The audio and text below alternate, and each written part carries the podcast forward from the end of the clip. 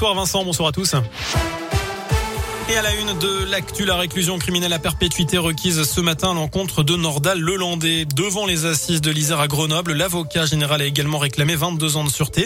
Le Landais qui est jugé, je vous le rappelle, alors qu'il est le meurtrier présumé de la petite Mélisse, mais aussi pour des agressions sexuelles sur ses deux petites cousines. Son défenseur, l'avocat Alain Jakubowicz, a plaidé pendant 2 heures cet après-midi. Tâche difficile après le réquisitoire sans nuance de l'avocat général, pour qui Le Landais est un grand criminel et un grand prédateur. Alain Jakubowicz qui a pris la parole pour la première fois depuis le début de ce procès il y a 3 semaines.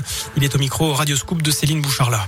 C'était un procès extrêmement dur, mais moi ce que j'en retiens surtout, c'est la place qui a été réservée aux droits de la défense, qui sont attaqués de toutes parts, pas particulièrement dans ce dossier, mais je pense qu'il est aussi de la responsabilité des vieux avocats comme moi, de prendre leur part dans ce combat, parce que si tout le monde consent que tout accusé doit être défendu, en général c'est quand même pas trop bien.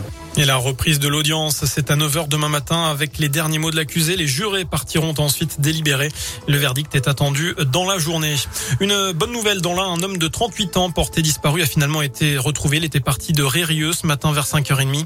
Les gendarmes avaient publié un appel à témoins sur les réseaux sociaux. Autre bonne nouvelle, la situation sanitaire s'améliore. On compte moins de 100 000 nouveaux cas ces dernières 24 heures. C'est le niveau le plus bas depuis le 24 décembre. Si les bons chiffres se poursuivent, on pourra lever le pass vaccinal dès le printemps.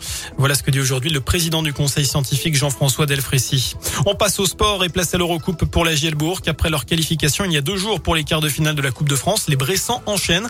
Ils reçoivent les Espagnols de Gran Canaria ce soir à Equinox. Le leader de leur groupe d'Eurocoupe, c'est à 20h. Et puis journée blanche pour l'équipe de France au JO de Pékin.